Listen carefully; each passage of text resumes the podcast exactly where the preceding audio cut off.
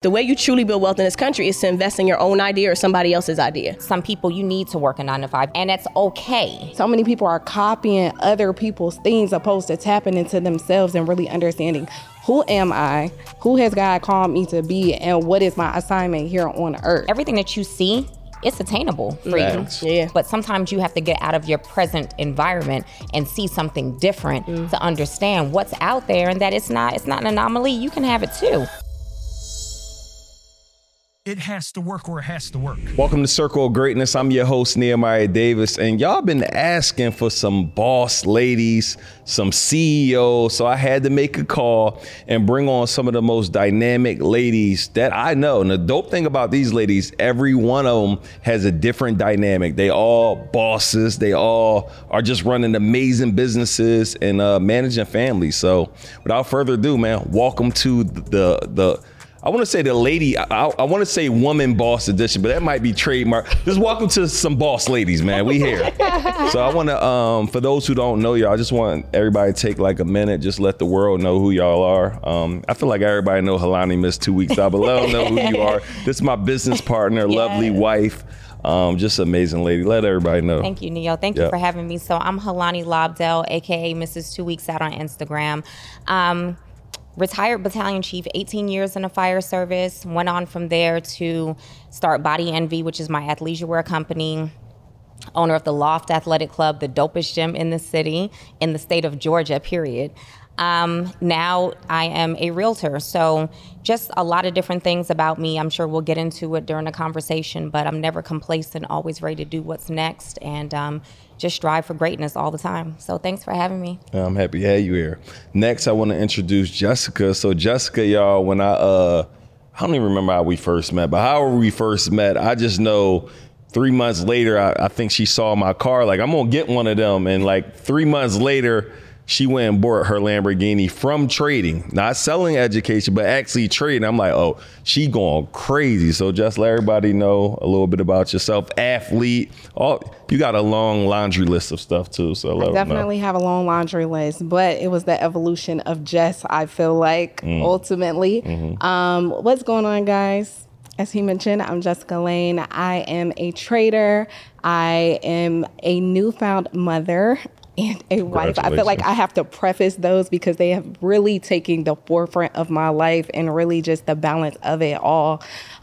In that I'm currently opening a school in Tanzania. So now that I just had my baby, I'm picking that back up. How you say that word? Because I thought it was Tanzania. How you say it one more time? The people actually over there say Tanzania. I feel like people in America say Tanzania. Got it. So Tanzania. So what is it? Tanzania.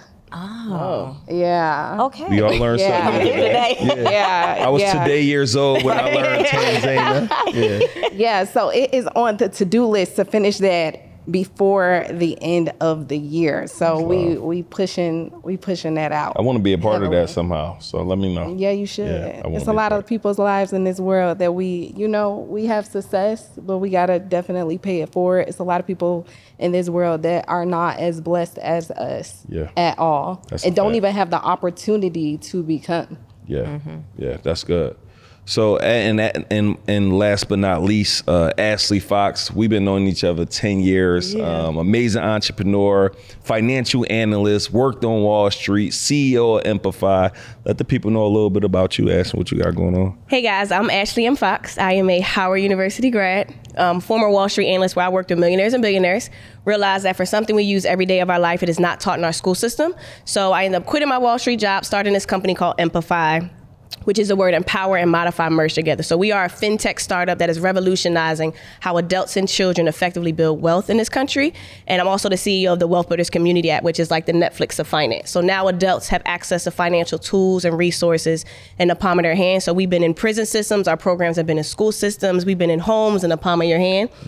But for me, it's being able to take and translate Wall Street knowledge to target the 99% that Wall Street often overlook.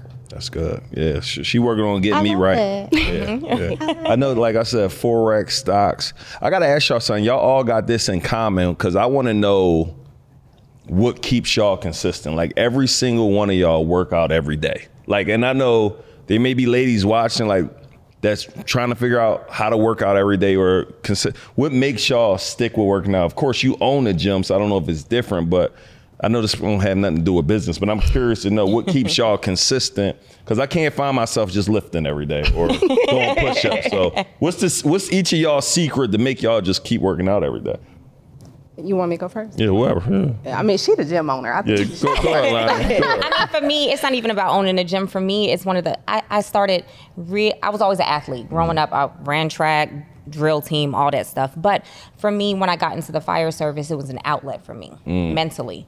And so that's where I would get off, head to the gym and take my stress out there, because I couldn't bring home the things that I was seeing, because they don't understand that. Jason was like, I don't want to hear about all this death and the gore, and it was a lot, So we had each other, but then outside of that station or that battalion, so to speak, I didn't have anything at home to kind of just get that stress off of me. And so that's where the gym just really became something that I did. So now, although I'm no longer with the fire service, it's still something that I do on a regular basis, because it's my peace. Yeah. If you release those endorphins, you just feel good. I like lifting. I like slinging at weights. I like feeling the burn. Yeah. It's just me now. Yeah. It's what they say is, it's on you. Wait, it's in you, it's not on you. Yeah, right? It's in you, not on you. Yeah, that's it. I figured out. What about you? Yeah, so I mean, to be honest, I do not work out every day.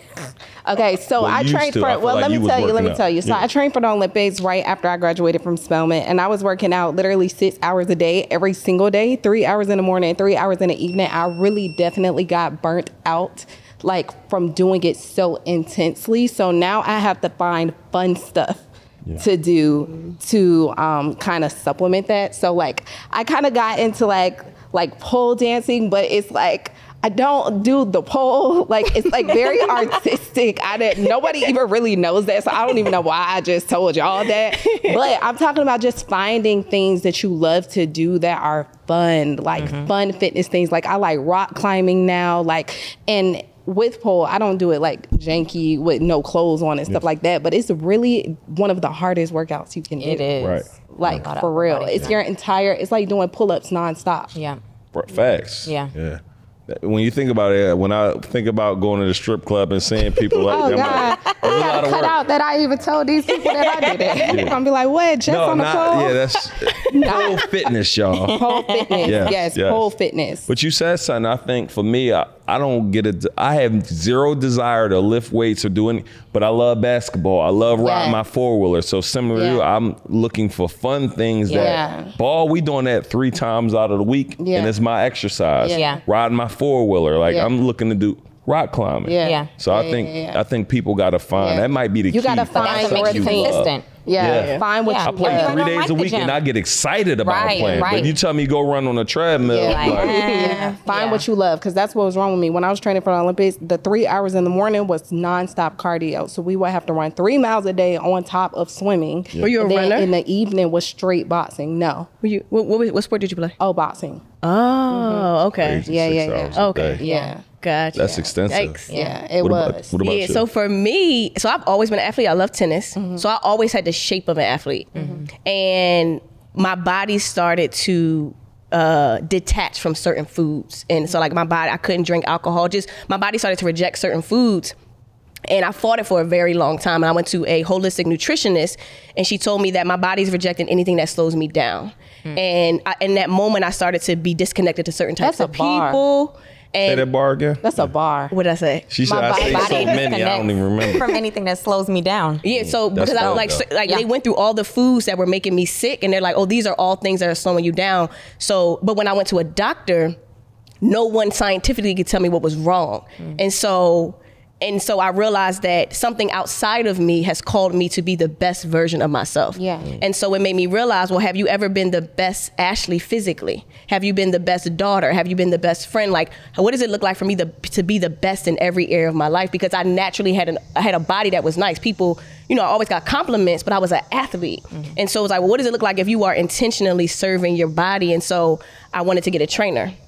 And so I'm also the type of person that I need a big audacious goal to hit to make me accomplish something. And once I do it, it's old and I gotta have the next big thing. So first it was I wanted abs and I wanted to be able to do pull-ups. And so I would go on my trainer, I see guys always doing pull-ups. And so when I go to the gym, I look at the ladies for their clothes and I look at the guys for motivation. So guys were doing pull-ups. So I tried to do a pull-up and I couldn't do it. And I'm like, nah, I'm gonna figure out how to do this pull-up. And so I kind of just kept going at it. And in that process, I started to measure my muscle mass, measure my body fat, and it became a habit. And so I felt like if you're going to be the best at everything, what is it like if you're intentional with your health? And so I became so intentional that it became a habit. So now my next thing is abs, and I'm learning it's not working out and it's like it's actually, you know, how many calories are you eating? Are you eating, you know, you might be getting protein here, but are you eating vegetables? And so now it's like, what does it look like if you eat the best? And so for me, it was intention, but then it became a habit. And so now I treat myself to watch TV. So it's like, okay, cool, you want to watch TV? You got to do cardio in the morning. So I'll watch my episode of Suits or something like that, and I'll do cardio. Everybody talking about Suits. Oh my God, you got to get into Suits. It's good. When she said that, you told me that the other day. I did. We were somewhere, you was like, what is Suits? What is it about? I remember your lawyers. Lawyers. It's good. But the writing is so good. That's good. Like what we binge watch. Every night. Jason too? Yeah. That's our thing right now. There's a season 9 that's on Peacock. It's not on Netflix. Oh, thank you. Yeah, a lot of people don't know. Mm-hmm. I just finished it last week. Okay. It's good. I want to touch on something she said, though, about nutrition just being the most important part. Because, like, immediately after my baby, I snapped back. But it wasn't just going into the gym. Mm-hmm. It's the constant consistency with eating the right foods. So when you said your body rejected it, that's why I was like, that's a bar. Because people don't understand that, like, your health is really tied to what you consume. Yeah. Absolutely. Day in and day out. Yeah. It shows in everything, your skin, your hair, I mean, everything. If you're not treating your body a certain type of way, it shows on the outside. So but how we make it a priority for people to understand that is really important. Like, I mean, people dying left and right. Like, I don't know what gets in somebody's mind where they're like, I actually got to change this. Like, I love eating. I'm talking about, I eat a cheesesteak every day. I mean, chicken cheese, like, I didn't care. Yeah. I'm like, well, I'm 34. At the time I was 35, I'm 36 now, but I'm like, well, I got time, assuming you have time, but I took Bobby, Dr. Holistic, shout out to him, I took his cleanse. It's like a vegan cleanse, and I didn't fully do it right, meaning I ate vegan for 30 days, but then I haven't ate meat, fish, or seafood in 6 months from doing, and I'm talking about I would have never thought I would, never in my mindset, so I'm just wondering I don't know how to get through to people for them to understand that health is important. Unfortunately, it's systemic racism. When you think about, like, we're surrounded by energy dense foods in most of our communities. Yep. So that's how we're one raised. More time, what is it called? Energy dense foods, like we're convenience stores, Popeyes, like all of these foods that we have, like, they aren't nutritious at all, and that's how we're raised. It's and hard. So then ultimately, that's what you end up liking. You don't want to deviate from that because that's what you like. But think about where we live. Like, I love me some it's Popeyes. Whole Foods down the street. But then you have these primarily Caucasian neighborhoods where you're going to find a Whole Foods, you're going to find a Kill Me Crazy, you're going to find an Arden's Garden, but you can't go to the east side and necessarily find that. Right. Yeah. Yeah. I think it's definitely your environment. For me, it was not my choice. I went through a state of, like, depression for a while because we also don't realize how mentally connected we are to food. There were times where I was not hungry, but I wanted food psychologically and I craved certain things. And so for me, like, my favorite food is a cheeseburger, but I don't know the last time I had a cheeseburger, but, like, I like that stuff. But I felt like when I say I would get sick, like really, really sick, so much it would make me cry because I was so busy fighting who I used to be and I had to accept who I was and who I was becoming. So for me, it was something outside of Ashley said, but now that I think about who I am today, because this was like 2-3 years ago, if I think about the life that I live now, there was no way in hell I would have been able to physically survive eating candy every single day the way I did. So I feel like my body or my spirit was preparing me for the version of who I am today so that I can be my sharpest doing what I do. And I think I got to a place where I accepted that, which wasn't easy for me to do, but I accepted you've got to be the best and most present. If you were going to be this person to the world, I don't need anything to slow you down. And so for me, I had to make a conscious choice. And once I saw that, then it was like, okay, I need to pay for this. Like, we were talking about having a personal trainer and things like that. Like, I have to pay for a chef. I don't want a meal prep. I need custom meals because I have a custom diet. diet, but I got to be willing to pay for those kind of things. So I think it's about the investment you want to make and choose to make in yourself, and being cognizant of just what you are surrounded by. And it's like, if this is what you want, then fine. But if you want something different, you got to choose to operate in a different way. Yeah. Yeah. You said something, it's a choice, like all of it. You know, just like when you did Dr. Holistic. Yeah. That was definitely a choice. Right. Cause we were doing it all at the same time. Yeah, yeah. And, I think Justin went the long, J.O. went the longest with it, but it was a choice to do. Mm-hmm. Right.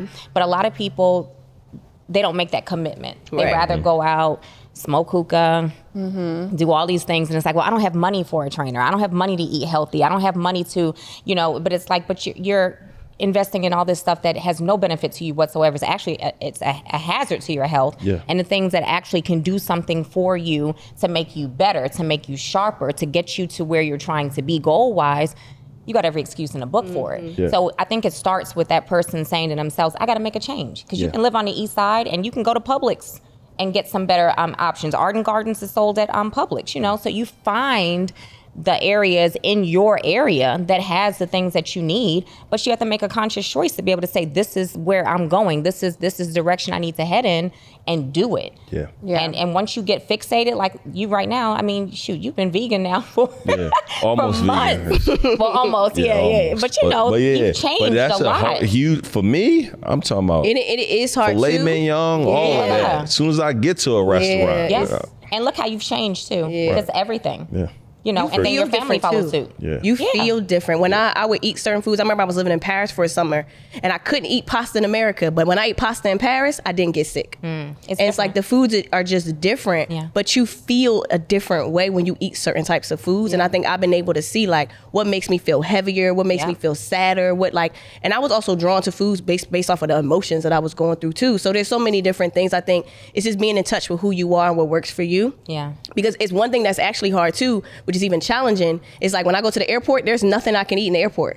I can only get water and maybe like skinny popcorn. And you gotta go to the Delta Lounge. Yeah, no, I do. No, I'm saying, but I'm just saying like sometimes when I just want to go and grab something. Sometimes it's sad knowing like all this stuff in the store and that everybody can eat and I can't eat it. Right. Like, and it's more emotional too than just physical. Yeah. Yeah. Mm. Yeah, we just did a whole health segment. We did. Yeah. Sponsored by the Loft. Hey. Yeah, you know, Body Envy. Get y'all gear. Exactly. Yeah. So for you, Lonnie, I want to talk to the husband or wife out here who Jason been an entrepreneur a long time. You were working for, I want to say 18 years, and you never thought about becoming an entrepreneur.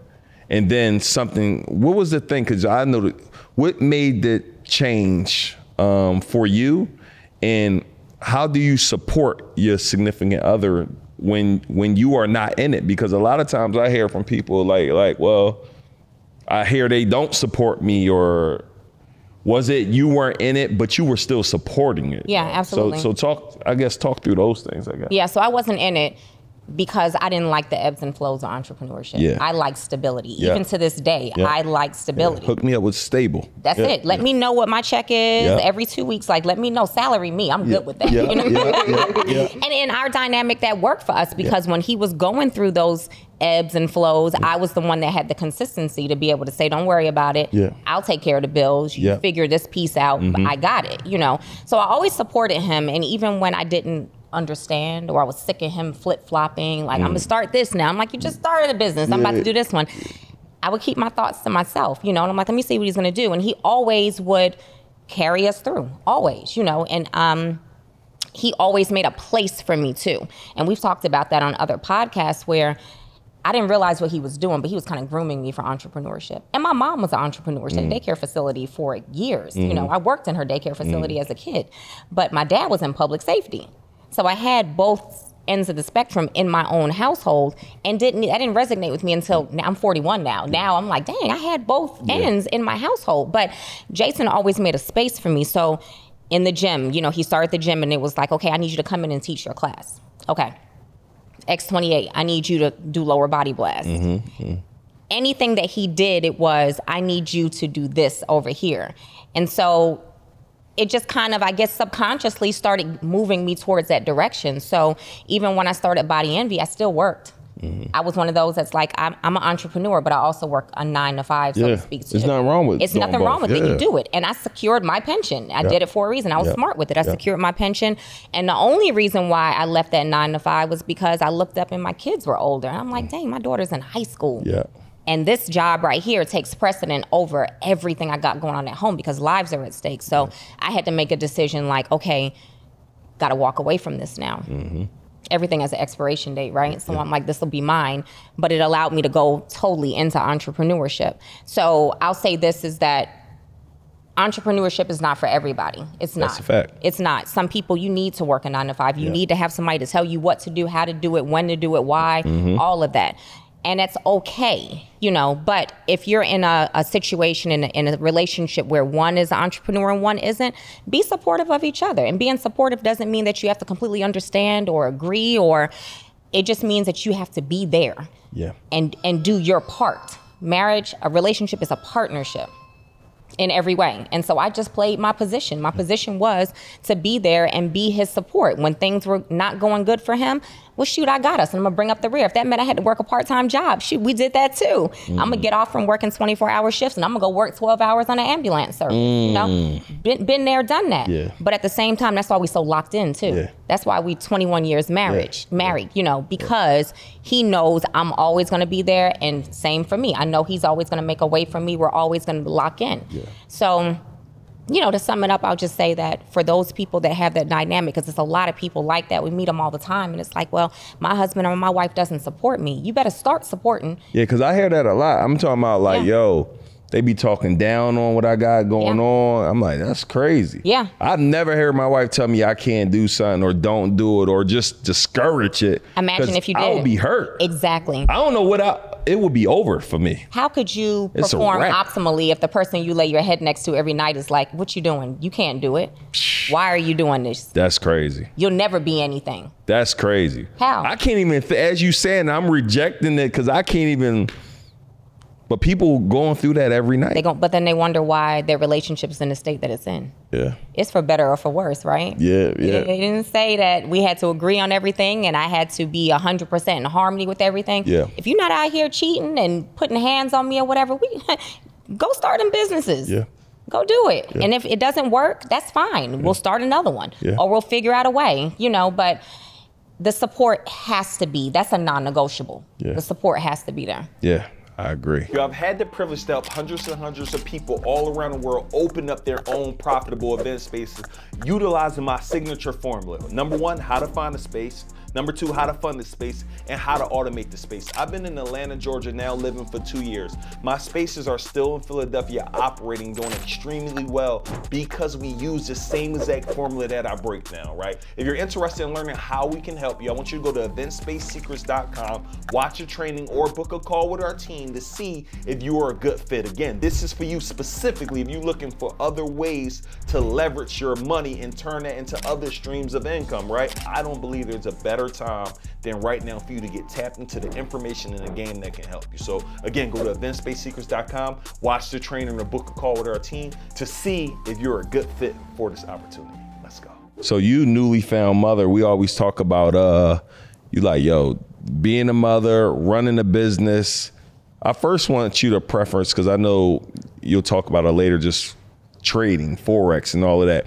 You took off what, 2 years or a year and a half? A year. Because the power of that skill, like I just kind of want people to understand, like most people don't have a choice to do that. It ain't no taking off. So how good did that feel that you learned the skill where you had the ability to be like, yo, I'm taking this off? Yeah, honestly, I think it's just a matter of alignment. Yeah. And when I always talk about, I've said this before where it's like my dad told me a long time ago, don't ever be stuck where you're depending on a guy. Mm. Now, I know that might sound super bad because I am in a relationship that is I love my partner so much. But he said, don't ever need a man. I think it was like a situation where he was dealing, like I don't know. He had somebody he was talking to, and the guy like put his hands on it. Look, what you just basically said. If you ain't putting your hands on me, this and that, like right. we can work it through. Yeah. But he was putting her hands on her, and she stayed because she had no security in any other place. So he always like taught me the importance of providing for myself. You told her to fight too, though. So I wanted to learn. She's boxing. The fact. I just wanted to learn, how can I make the most money possible without any governing bodies to tell me what I'm worth? So I can be Black, I could be young, I could be a woman, and I could make as much money as I want to without anybody telling me anything. And I don't have a headache doing so. You know what I'm saying? So when I say alignment, like me just constantly reaching for that goal put me in a position where, like, don't get it wrong, trading is hard. It's 100% hard, but you have to learn the skill set. Once you have the skill set, it's in your brain. You have it forever. And then all you're doing is really just adapting to the market as it goes. But for me, it was really just taking, just understanding that alignment and understanding, okay, I'm in this space, in this place for a time as this. God prepared me for what was coming next. And now I'm in this season where I can reap the rewards that I put forth so much work to accomplish. That's good. Let me ask you this, but when he was telling you, like, don't depend on a guy, what was the strategy then, though? Was it learn a skill? No. Actually, my dad was a career counselor at Georgia State. So when I said that I was doing entrepreneurship, he thought that I was batshit crazy. Okay. He was like, you did not go to Spelman to be an entrepreneur. They didn't even want me to box. That's a whole different story. Like, I'm talking about, I was living in DC in my car for a minute because my parents was like, you got to go to grad school or what are we doing? Right. You know what I'm saying? Yeah. So, it was just me wanting this for myself. Like, me wanting better for myself, me wanting that number. Like, he told me that, but in his mind, he was still talking about a 9-to-5 security. Right. You know what I'm saying? He just saying, go do something, but don't depend on nobody. Yeah. He was just saying, make sure you always have your own, ultimately. Yeah. But then me. I like that. You said a minute ago, you got to have this big astronomical goal. And then once you accomplish it, it's like, I had met a trader, and I think he told me he like made $100,000 in a day. I didn't really think that was possible. I didn't think it was possible. Yeah. Like, hell no. You know what I'm saying? What? You know you did. Yeah. What you mean? Yeah. What? Like, you think about it. Yeah. When people go to college, they get a job just so they can make $100,000 in a year. You don't even realize what's possible. Some people say, I remember being in school and saying, okay, when I first graduated high school, my dad said, what do you want your major to be? Well, computer science, they make about $100,000 per year. You should do that. You know what I'm saying? And that's how people are approaching school. Yeah. So based on the salary, my goal, and me understanding somebody can make $100,000 in a way. Oh, hell no. How can I do that? Okay, how can I make the most money? Okay, I got to do this. Oh, all I got to do is learn this skill set? What? Yeah. And can't nobody take it away from me? Yeah. Okay, bet. Let's do that. Let's learn that. It's so crazy you said. I be telling people, like, your focus needs to be a skill set right now. I'm like, that's all you. I don't care if it's Forex. I don't care if it's stocks. I don't care if it's sales. Like, you get good at one thing, it can pay you handsomely. So I'm always just like preaching, just learn the skill set. Yeah, like, and being consistent, because don't get me wrong, and not quitting, because I will say, like, I lost so much money before I ever made money. Yeah. Trading is hard as hell. So anybody who wants to be a trader, I'm not trying to deter you. I 100% think you should tap into it, but it is a hard skill set to learn. And once you learn it, you have to master it. And then you have to learn compounding. And then you have to go through the psychology of trading, which is a whole different thing, because if you don't come from money, then you're scared of losing money. So then it's this whole thing of like, overcoming yourself that you now have to lock into. That's crazy. That's a lot. So Ash, I want to ask you, because you were just talk about how she saw like somebody make 100K in a day. Your last job as an analyst on Wall Street, I want to say you only talk with people who managed between who had at least 25 million. So if you had less than 25 million, we sent you downstairs. Right. So they'd have at least $25 million. That's just crazy. So I don't even talk to you unless you got $25 million in your account. Yeah, that's crazy. Talk about, like, what did that do to you mentally to make you understand that it's so much more out here? So I was that girl, I had to make six figures. And I went to Howard because engineering or finance could make you a lot of money. Mm-hmm. And I wanted to major in psychology though, but you had to have like a master's or a doctorate. So when I went to Howard, they taught you how to eat, how to dress. The companies came and I found out they paid you $10,000. I said, I need that job. So as an intern, $10,000 as an intern for 10 weeks. Yeah. So I'm about 18, 19 years old, going to Fifth Avenue, buying Gucci bags because I was making money and I had, I didn't know what to do with my money. But when I got there, so I only wanted it for the prestige. Like that was it. I had to be the best. And how am I going to be this black phenomenal woman on Wall Street? So I had 4 internships. Three of them were at Wall Street Bank. So I had the money. Back then, like women were wearing Tory Burch dresses. I'm like, I everything I saw, I wanted to feel that feeling. Yeah. And so I did it. But when I was on Wall Street, our clients were like, first off, I learned all the things on the internet are wrong. Forbes is an option, not a requirement. And all the data you see about people is not correct because I could see what I saw on the internet and I can Google go in our system and see how much money they had in their bank account. And I'm talking about athletes, owners of basketball teams, owners of people Like I saw how much they donated to presidents. Like I'm like, why isn't this on the internet? But it's a choice to have the internet to know how much money you have and what you do with it. But it just got to a point where 8 months in, I didn't want my job anymore. And not that I didn't want it, it just was, I did everything I could to be there, but I did not do everything to stay there. Mm. And I couldn't understand, why don't you want to stay late? Why don't you want to be the best? And I started to think something was wrong with me because I wasn't the best employee either, but I was good because of where I worked. On paper, I looked good. I had the money, I had the clothes. Went back home to Philly. I'm making 6 figures, but it's like my one salary, what I got in a year, was what they would pay as a fee in one of their hundreds of mutual funds. Mm. And it's like, we don't see anything wrong with that. Like, why? But I'm rich over here. But when you're in the bank accounts of billionaires and it's like you're helping them finance their 5th home or watch them spend the summers in south of France, but then you see their kids making thousands of dollars off of dividends, and these are like trust fund. I would sit in some of these meetings because it was my job to support the team. So I would have the conversation with the trust and estate attorney, with the banker, with the investor to understand the full holistic picture of what a multimillionaire, billionaire was, how they were living, how they could opt, because when you get to that certain threshold, you can't walk to a branch. Their products don't service you anymore.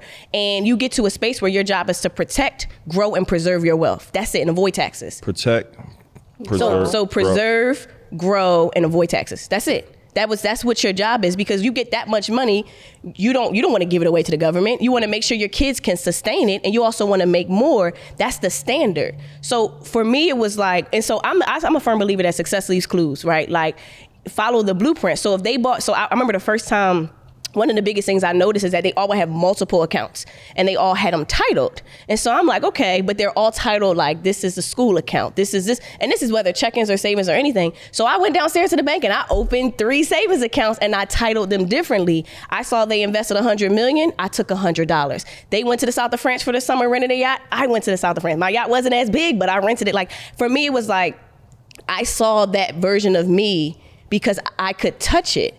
And so not a lot of people were able to see what I saw, but it's like, let me start reading the books these people. That's when I started reading. Like, let me start reading the books they're reading, travel where they're traveling. Let me go to all, and I started to put myself in that space because I knew I could be like that. Yeah. And so part of it does hurt your self-esteem, because at this point, I'm the only black girl on my floor. So but I'm also the type of person, if I walk into a room and you say something I don't know, I'm Googling it. So they were going to Switzerland for the weekend. And I'm like, well, where the hell is Switzerland at? So I would Google all these places. Like, oh, they go, I'm going to go. And I started to travel around the world because I saw rich people doing it. So for me, it opened my mind to what was possible. And I realized that, and I always tell people this, the way you truly build wealth in this country is to invest in your own idea or somebody else's idea. And I was on track. I had a great career, great on my resume, but I was not on track to be a client. So it's like, if I'm sitting at the wrong end of the table. We took our clients to the top floor of the building to have a client meeting. The floor smelled different. The food tasted, and it just was like, I want that life. And so it gave me the perspective to know I deserve to be like that client. So when I see people, it's funny because it's like, when you go through the space of making money, in how you mentioned, like, you can't be afraid to lose money. I've been in points where I've been kicked out of my place, but I know I'm gonna be a billionaire because I saw it. Like, yeah. But when when you make your first 100,000 in a month, it's like, whoa, like, I'm not used to this. But girl, you think it's too small because you know what it looks like and what they do with that kind of money. So for me, it opened my mind. And sometimes I think because of the audience I serve, I'm targeting the people that aren't on Wall Street. And it's like, sometimes it's like, take me back to Wall Street just so I could taste it again. Like, let me go remind myself, like, what it's like to feel like that. Let me take those trips. And so I think sometimes I get so caught up in my business that I forget, like, sometimes you got to be around an environment that doesn't look like you, an environment that stretches you where you're now the smallest person in the room. But for me, I mean, it led me to a point where I ended up quitting my job to, like, I'm gonna go build something. Let me go build my own JP Morgan because that's where I used to work, you know? So you opened my mind personally. Yeah, and that's me. I love the idea. I love that, yeah. I love what she said about it's exposure. She was exposed to a whole different world, which let her see that could be her world too. Mm-hmm. And I think that's so important for just people, anybody that's listening to this podcast, right? To understand that everything that you see, it's attainable for you. Yeah. It's definitely attainable, but sometimes you have to get out of your present environment and see something different to understand what's out there and that it's not an anomaly. You can have it too. That's a fact. You know, and then you get into these different circles where be uncomfortable in these rooms. Yeah. Like, we used to talk about that all the time. Like, be uncomfortable in the rooms that you're in because, yeah, you are the small person for now, but it exposes you to everything that you don't see because you're so accustomed to be around the people that you're comfortable with because y'all are on the same playing field. Mm-hmm. But you need to get away from that. Yeah. Because that exposure that you saw helps you to see, like, dang, I'll never be able to do what they're doing if I stay right here. Right. I'm on the other end of the table, the wrong side of the table. And I think it was no coincidence that I wasn't the best employee either. Mm-hmm. Like, but when I think about my career path, like, I ended up working in a white collar job with millionaires and billionaires, and then I taught in the prison system, right? So I have a perspective of how America is really a well-oiled machine, from how it looks from the richest person's eyes to being in the prison system, to the public school system.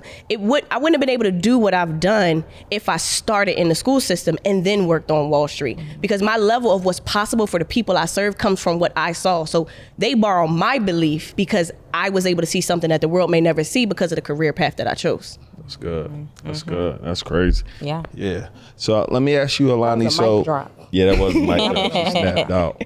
So you're mother, wife, running multiple businesses, gym, brand, and now you're ventured off into real estate, about to go get some people these homes. And you talked about not being stuck. Like, how important is it to just be able to continue? Like, so many people get stuck and they don't evolve. And ever since I've known you, it's a constant level of pushing yourself to achieve the best in everything that you do. Like, when you set your mind to something, you get it. Like, is that always been just in you? Like, once you set your mind on something, you gonna go, you give everything you do, everything you got. Always. I just want people to understand the importance of that. Yeah, always. I always go into something, whatever I'm doing, head down. Yeah. And it's like, okay, this is a new space for me. Yeah. I have to learn. I have to soak up as much information as I can. Once I get the information, I can run. Yeah. But I have to be able to do what I need to do. So even like I was telling Jessica before we started taping, that some of my other businesses, I'm kind of putting them on pause right now because I need to focus right now on this because it's a new space for me. Yep. And this is, real estate. That's the biggest purchases people make is real estate. That's a fact. Just home ownership for people. That's probably the largest purchase that they'll make in their entire life, plus the legalities that are behind it, so I'm not playing around with it. Yeah. So like, let me pause some of these things. We're not ending them. We're just pausing them for a second because I'm one person, right? But literally everything that I do it with the intention of being the best at it all. Yeah. But I have to say that I'm human, so I have my doubts. And when things start going left, I'm like, did I make the right choice? I question myself sometimes, like, should I have left the fire service? Like, should I have not stayed? I question myself some days, but I have to say that being around people like you guys, like, how instrumental you've been with my success, just saying, hey, do this. Yeah. And when you know that certain people are in certain situations and you trust them, I'm able to say, okay, and do it. And it turns out amazing. And so it's having not only yourself to tap into, not only I have Jason, of course, he's the one that pushed me to get into real estate, so I have him, but having those other people that see your potential, the things that you don't even see about yourself, and they can look at you and say, hey, you should do this because you're great at this. Yeah. You might see it for yourself. That's and so I think that's always helped me to just really excel in everything. I mean, even just growing up being a student in school, it was like, I gotta get straight A's. Like I just have to, because that's what I wanted for me, you know? Yeah. And then when I went to college, it was, gotta get a degree. Yeah. Fire service, I gotta move up the ranks. I can't just stay riding tailboard. I have to be a ranking person within this department, and being a black female, you know, you're always coming in as kind of like the underdog. Mm-hmm. And I love that, you know, so I'm like, I can show you better than I can tell you, you know? And so I'll always operate like that. So now coming into this real estate space, I'm like, I'm ready to take over. Yeah, I know you on, I'm speaking first year, sound like 20 million in cribs. Oh, me too, Neo. Yeah. Let's talk about it, okay? That's the basement for you. 20 million in Atlanta, that could be like easy. 40, like 5 houses for real. It ain't even gotta be a lot of cribs. Because the average house right now, you talking is about $430K right now. Yeah. So. And if y'all looking at this, y'all know what Miss 2 weeks out. I know she got an Instagram for her. What's the Instagram for your? Is it Real Houses of Atlanta? Real Houses of Atlanta. So y'all make sure y'all go out and buy them houses from her. Absolutely. But it's powerful when you set your mind on something. You really just go head on. I think people gotta start doing it. You gotta go all in. There's no other way. And I think that's where the ball is kind of dropped for a lot of people, is because they expect instant success with things. And if it doesn't come instantly, like it doesn't work like that. If it doesn't happen instantly, it's like, well, this is not for me. Mm. But what work did you put in? What did you do to solidify your success? What did you do? It's not based off, like, people get really hung up on social media. Well, I have a following, so because I have a following, that means that whatever I drop should go. No. Mm-mm. That's not the real world. And then as soon as they see don't get that, they don't get it. They be like, post me. It ain't gonna do nothing. Right. Exactly. Throw me in your stories. All right, I got you. Right. You gotta keep doing it over and over and over again. Unless you Beyonce or don't worry. Like, I believe you gotta just put more work in. That's the thing. People don't want to work. Yeah. They want it the easy way. Yeah. Everything requires a form of work. Yeah. Y'all ever see this? Yo, post me. You go on their page, it ain't posted. Right. Yo, you mind throwing this flyer up? I go look at their page. You don't got this. You only got it up. So why you want me? Yo, throw the link in your story. You don't even got it in your bio, man. Exactly. What are we doing? Yeah. It's a lot of backwards thinking. Yeah. But you have to put the work in and understand that success takes time. Everything doesn't come overnight. Some things will jump real quick. Yeah. And then some things are going to just take more time. The main thing is making sure you're giving it your all. Yeah. In every single way. Yeah. And so, you know, that's just, that truly is what I do. It seemed like all y'all was raised up. Y'all, mom and dad, everybody? Mm-hmm. Yeah, but no. Yeah, but no. What you mean by, like? You know, my dad was there, but he wasn't there. Got it. He was very much a womanizer. Mm. So they divorced when I was 16. Got it. Mm-hmm. Okay. But it seemed like y'all always instilled with, I don't know if that go get it. Like, go make this thing happen, from what I'm hearing. Like, so I think that's important. I think more ladies got to just go. You got to go get it now. I'm learning now. You can't depend on nobody. You got to go get it. That, and I think that, like, my parents definitely instilled my faith in me. Mm-hmm. So really just understanding, even for what you said in regards to your alignment and how God synchronized things in your life to where now you're able to help so many people because of the order in which it flowed. And when you talk about your life, you know what I'm saying? I think that a lot of people aren't able to move because they're lost. Mm-hmm. And a lot of people really don't understand their true purpose in this world. And they look at other things. They'll say, oh, I want to start a clothing line because Helani's doing a clothing line, but that's not even their thing. That's not what God put them on this earth to do. So it will never be anointed because it's not your thing. Yeah. So many people are copying other people's things opposed to tapping into themselves and really understanding, who am I? Who has God called me to be? And what is my assignment here on earth? So those are 3 questions you asked. Who am I? I don't remember. That was good. No, what does God call me to be? What God called me to be. What does God call me to be? Uh-huh. And you said, what is my assignment here on this earth? Yeah. Oh, yeah. I feel like you could start figuring some things out asking yourself in 3 questions. You can. Really just, what is your purpose? And when people tap into their purpose, then so many things, like when you do the self work, Yeah. You know what I'm saying? We, even when we talk about the working out, like some more stuff eating healthy, working out, eating healthy, reading books, like being in your word, praying, you know what I'm saying? And just sitting still and like God will expose stuff to you. Get rid of the distractions. You know what I'm saying? Get rid of the distractions. So many people are just like, do you understand? Even when we talked about growing my following back and stuff like that, like I have this thing where I post and I get off because sometimes I'm going to be exposed to stuff that I didn't give permission to go into my aura for that day. Yeah. You know what I'm saying? Like, I don't want certain things in my space because in order for me to be on the up and up, I need to always be thinking higher and being put towards higher and being around higher. So I want to put in permission. Like, I don't watch TV. I don't watch the news, none of that. Like, I want to pick the books I read. And when I'm reading them now, I'm being enlightened, doing the things that I need to get me to the next level. Yeah. What's a book on purpose or that you may have, or one of your? Well, right now I'm reading Outwitting the Devil. I read it once before a long time ago. Yeah, by Napoleon. Yep. I'm reading that right now. You have, I mean, on self-discipline, you have Brian Tracy, No Excuses, but really Mark Batterson, it is Draw the Circle. It's a devotional book, but it's not really like a devotional that you just like, it's not like one of them devotionals that your grandma give you at Christmas. Yeah. It's like a devotional that is like a 40-day prayer challenge, but it's like, it really makes you think of everything, even just associations and understanding like who you are. Yeah, that's good. Let me ask y'all this, because we talk about the successes a lot. We know y'all all successful doing y'all thing, but what's some things entrepreneurs or people and ladies in general we need to be looking out for that you like, damn, I wish I would have saw this bump in the road? Or is there anything like that maybe on the financial side that we need to be looking out for, or and whatever side? I don't know if y'all got anything that y'all may have went through that you like, I don't want nobody had to go through this. I think, so one of the things when you mentioned kind of self-work, a lot of what I'm able to articulate is because I've been going to therapy since 2017. So I've made a commitment. I went on TV one time, Fox News, and you know how you take a picture, you do a video, and you look like, you're looking for what's wrong with you. And I didn't see anything wrong. And it was like, I didn't really sign up to be in the light. I just wanted to change the world.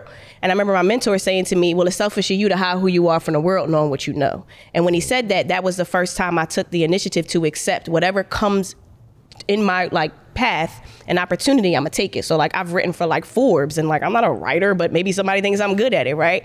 And I think because of that therapy and getting clear on why I'm scared, what happened in my childhood, what doubts and fears pop up, nobody ever talks about the doubts, worries, and fears that come with making money. Because when I grew up in a 2-parent household and we were okay, but I was making more money than both my parents when I was in my early 20s. Mm-hmm. But we never struggled, but I've been kicked out of places before building a business. And so I technically suffer PTSD because I'm afraid of not having, because I know what it feels like to not have.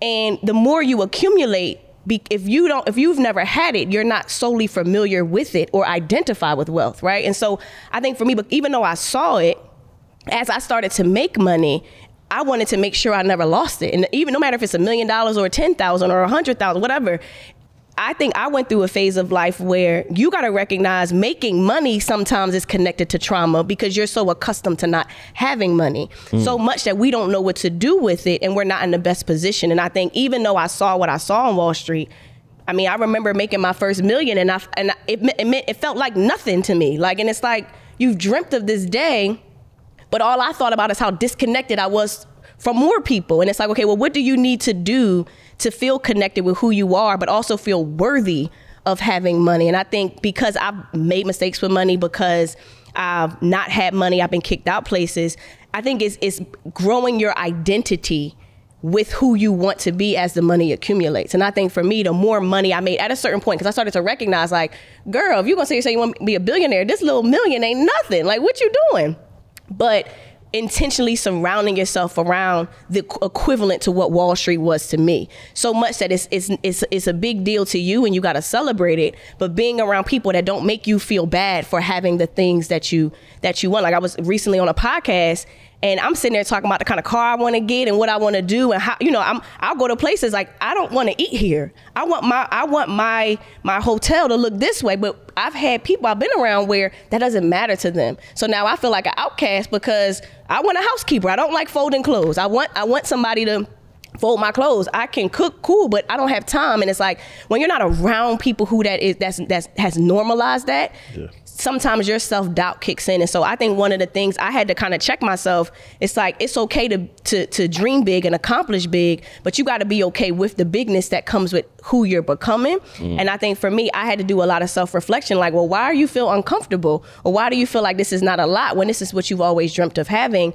And I think I had to go sit and have a conversation. Well, maybe you're uncomfortable because you didn't grow with a lot of money and you feel disconnected from the people who made you feel bad for having money. Mm-hmm. And so I think talking about that and having those conversations, and also accepting the fact that you are who you are to your team. I was at a conference not too long ago with the former CEO of Ford, and he said, when you're a leader, your facial expression no longer belongs to you. Mm. And it was like, I never thought of it like that. And I, you know, if I'm having a bad day, you're going to know, but that's not fair to my team. Mm. That's not fair to the people I love. And it's like, if these people are looking at you in this light, you got to recognize you got to be the best version of you every single day. And you always got to work on yourself to become the person you dreamed of becoming. And so for me, it's a lot of internal work that it's like, you could see the things on social media, but you don't necessarily know what they went through to accomplish that, or what they're dealing with having that. Mm. And so for me, I can't afford, I was talking to my assistant, she was like, going back to therapy, I'm doing really good right now. It's like, no, you need therapy the most when you're doing your best. Mm. And it's like, it's every day I learn, I still got work to do. And I've been doing this for years because there's a new level that I'm accomplishing. And I can't see life without having an executive team around Ashley and her brain, her heart, her physical body. And it's like, I would pay thousands of dollars to make sure that I'm growing in every area of my life. And I think people don't recognize that. But when you start to get the money, you are worth the investment. And sometimes you got to use the experts who are following their dreams to help you follow your dreams. Mm-hmm. It's good. She deep. Yeah. That was good. Yeah. I'll say one of the things, when you start making money, a lot of times you make poor decisions with the money, right? Yeah. Especially when you're not accustomed. I've been there. Yeah, when you're not accustomed to having it, you know. And like the household I grew up in, we were fine. My parents did very well financially, so we didn't grow up poor. I didn't want for anything, you know. It was not that type of situation. But of course, the money that we made was different than the money my parents made. Like my mom was making six figures a year, and back in the 80s and 90s, that's a lot of freaking money, right? That's crazy. Exactly, it's crazy, right? We can live very, very well. But now, six figures a year, it's like, okay, you know, you can live decently, sure. But the thing is that what does money look like? Mm-hmm. We have this stigma, especially in our community, where we feel like if you're not driving a certain type of vehicle, if you're not wearing a certain type of brand, then that means that you haven't made it. Mm. And I think that's a pitfall that we fall into, where we don't take those resources and put them in places that can generate more money for us. Right. Facts. And so that's one of the biggest mistakes I made, is that when I was making like crazy amounts of money, I was shopping, right? Mm. Just shopping. And I'm like, it's not taking anything away. Everything's still paid. We're still saving. We can still travel. We're still investing. We're still doing these things. But I'm just buying all this stuff. And that's what I was the complete opposite. I was so afraid to not have any more money that I was like a hoarder. I got to a point where it's like, you could save, but you won't go shopping, or you could spend all the money. And like, both people have something they got to work on. And it was like, I had to literally, I remember I went to Phipps one time. We had like just made the most money we ever made in like a month. And I'm like, go ahead, Ashley, go shopping. And it was so, I feel like probably $13,000. And it was so easy for me to spend, but it was like, I was so afraid to spend the money because I was so afraid to lose it because I was never used to having it. Yeah. It's so funny. I literally I was like, I won't even spend. Like I had to like challenge myself to go buy some shoes, Ashley. Right. Yeah, but that our community is like really, really heavy on, because people who haven't made it, so to speak, who have no business walking around with a $2,000 handbag, with a $2,000, because in their mind that puts the optic out there that they've got something. Mm. And we need to move away from that and really start taking our resources and putting it into places that can generate more money. Mm-hmm. Where we can have trust funds for our children, you know, set it up the way other nationalities set up for their children, generational wealth for the family, the members they'll never ever meet, right? Yeah.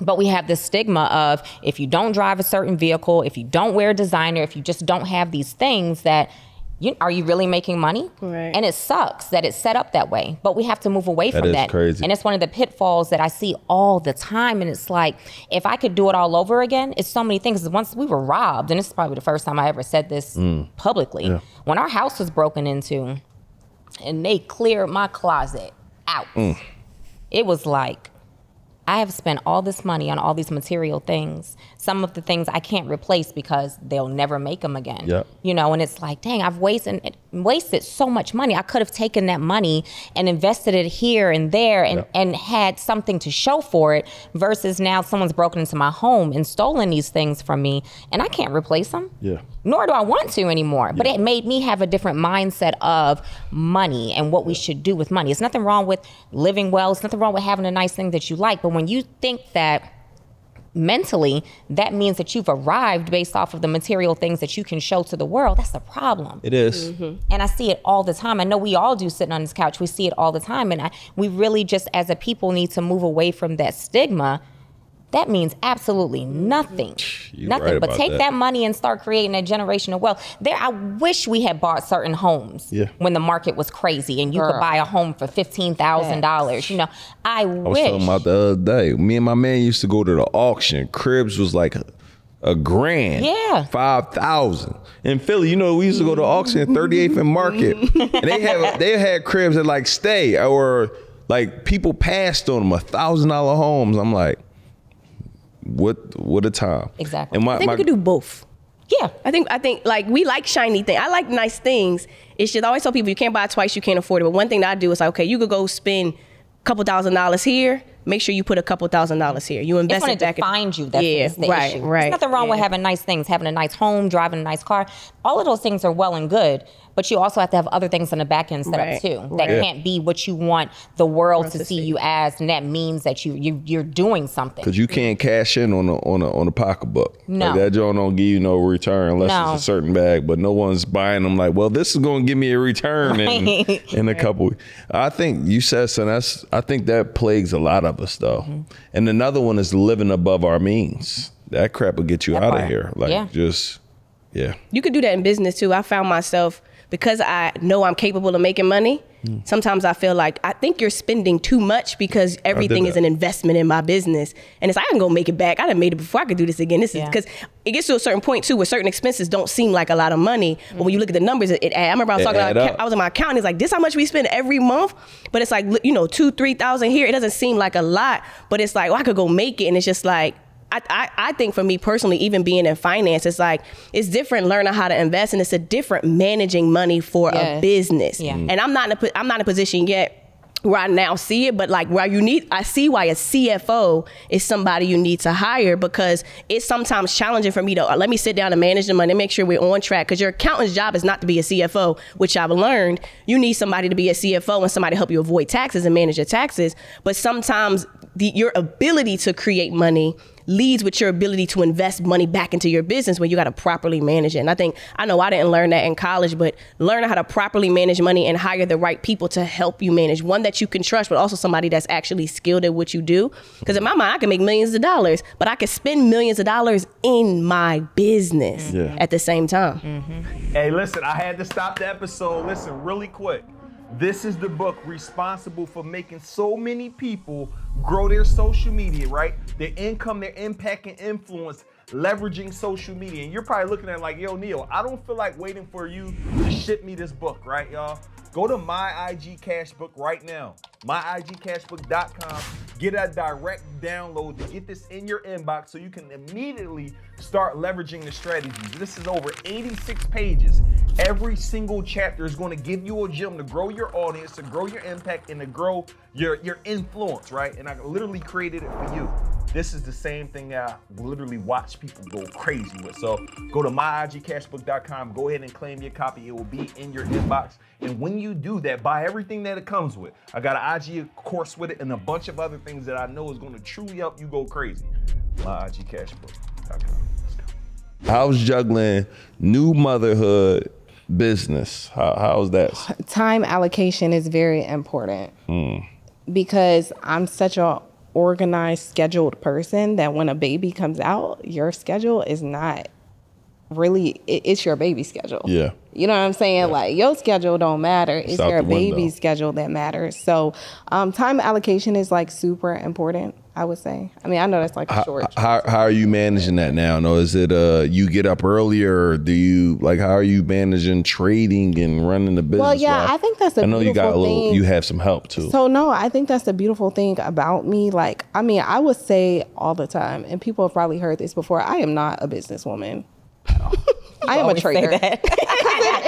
Because it's you know, like, it's two different entities. Mm-hmm. Like, I don't want to have a lot of employees that I have to sit and like it's a headache to me for my personality type. Yeah. It doesn't work well for me. I just like to wake up, see if I see a setup for the day, take the trade, compound it, and keep growing money. Yeah. You know what I'm saying? Like, I am not really the business woman that, you know, I do know that I need to scale. And I think that's the place that I am right now. Like, okay, what's my next thing? Now that I can make money with my eyes closed, what's my next thing that I am looking to do outside of changing the world and the school and so forth like that? But it's like, I mean, at the same time though, I just turned 30.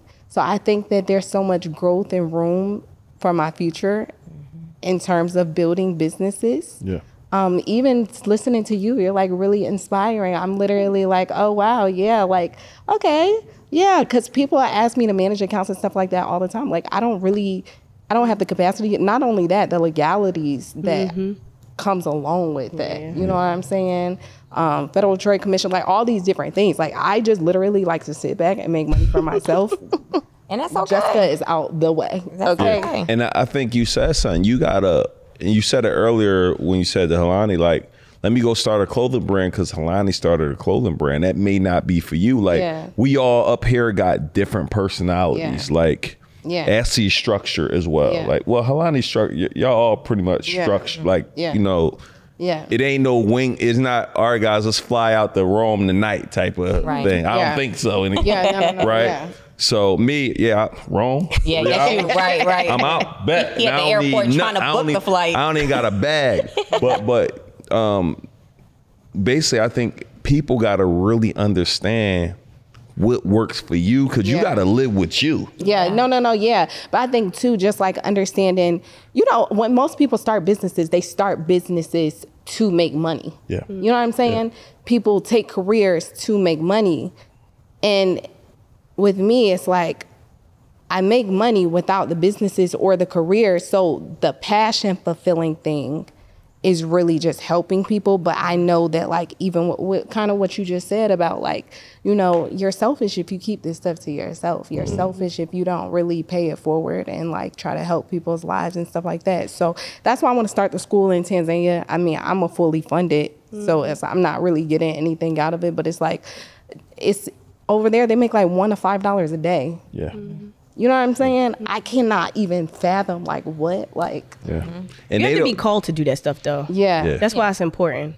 Cause you go through so, I mean, me saying I do not like e-commerce and I know that. And it's like, while it may look sexy, but you got to go through so much to make it successful. And you got to be willing to go. Like for me, there's no plan B. You give me $100 million right now, I'm waking up every day to do what I do because this is who I am. And I think when we chase after money, you're always going to find somebody that has more of it. Something's always going to be shinier. So you're always going to be chasing and never really be fulfilled. Mm-hmm. But I think it's important to recognize, like I've sat with people and they're like, somebody said to me, there's a difference between a founder and a CEO. And it's like, I'm learning what it means to own a business, but to also be a CEO. Like I have to make the decision now. I'll talk to my partner.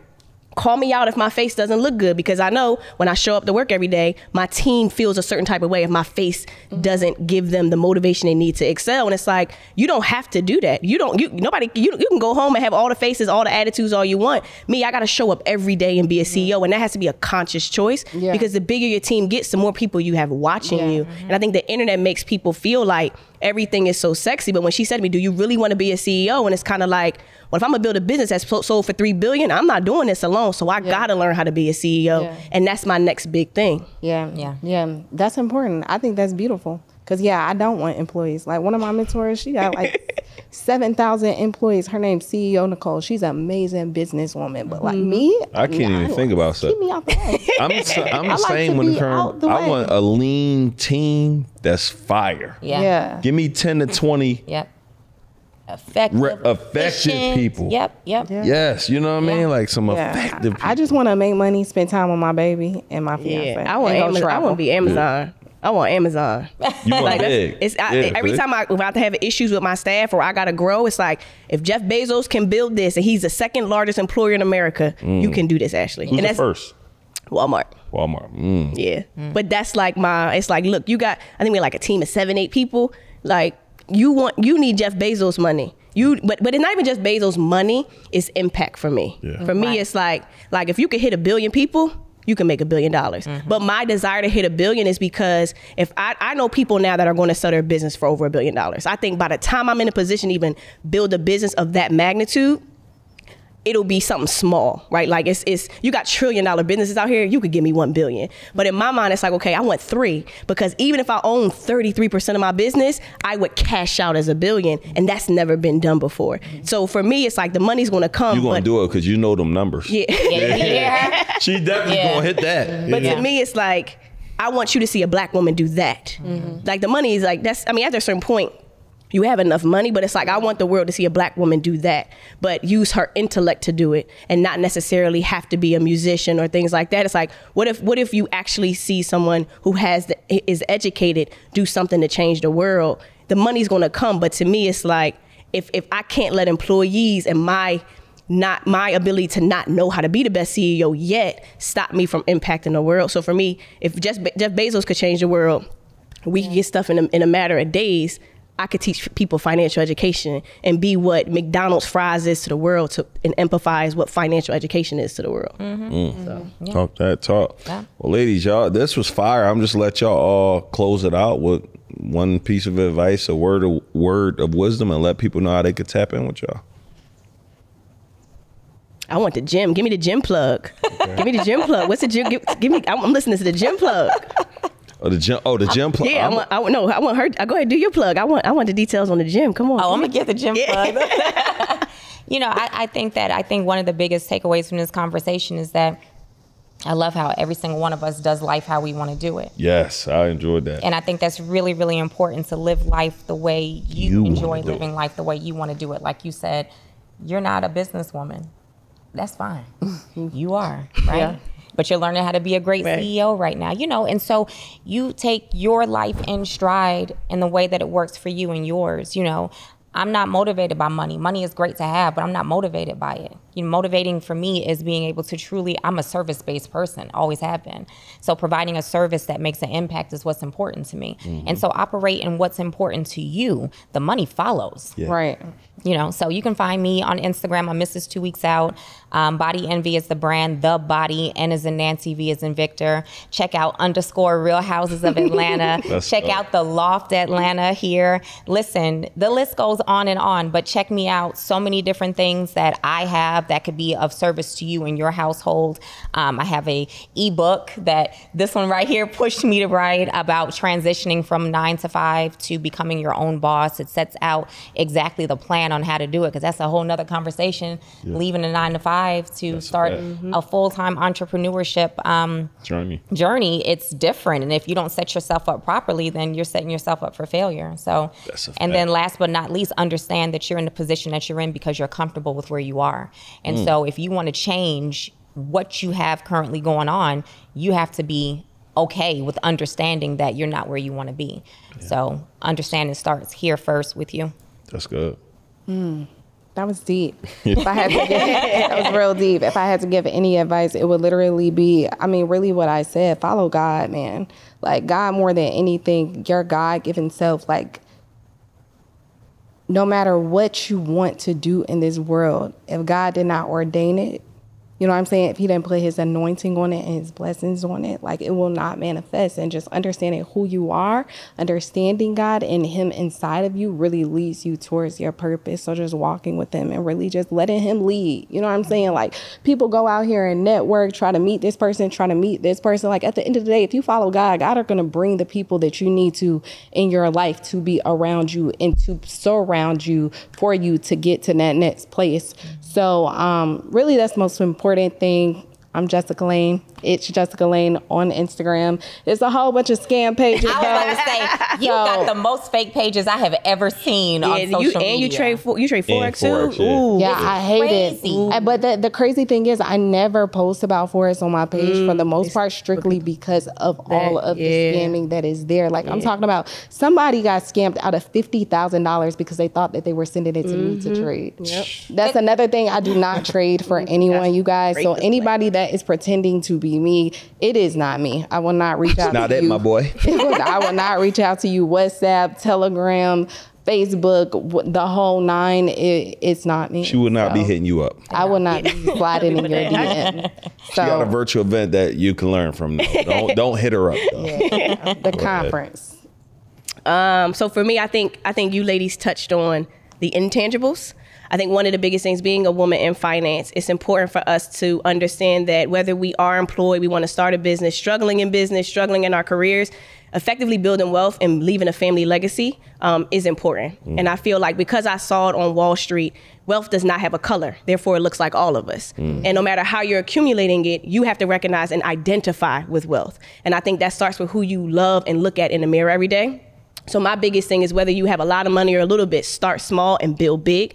Be consistent. My company is Empify. You can go to Empify.com, our Wealth Builders Community app, wealthbuilderscommunity.com. I am hosting a 5-day virtual summit focusing on building wealth and utilizing investing as a way to create cash flow, to create consistent cash flow, no matter with how much you are starting with or how many mistakes you have made in the past. So you can go to mycashflowcreation.com. 5 straight. I mean, we learned a lot during this segment, just talking about life and who we are as business owners. But now you get me into a space where I'm able to educate you, to take what I learned on Wall Street and bring it to the everyday person over the course of 5 days straight, where we're not just learning, we're putting in the actionable steps that we need to effectively build wealth. So you can go to mycashflowcreation.com. It's going down. I'm here. I'm excited. I'm not going anywhere. And I think you have these phenomenal people with us to show you that it's a lot more than what you see on Instagram, and it's a lot more into who you are and digging deep into you to become the best version of you every single day. Mm-hmm. Let's get it. I can't say nothing after that. So listen, y'all, make sure you follow all of these amazing ladies. We'll have everything that they got going on in the description below. And again, we just getting started. Tune into the next show. See you soon.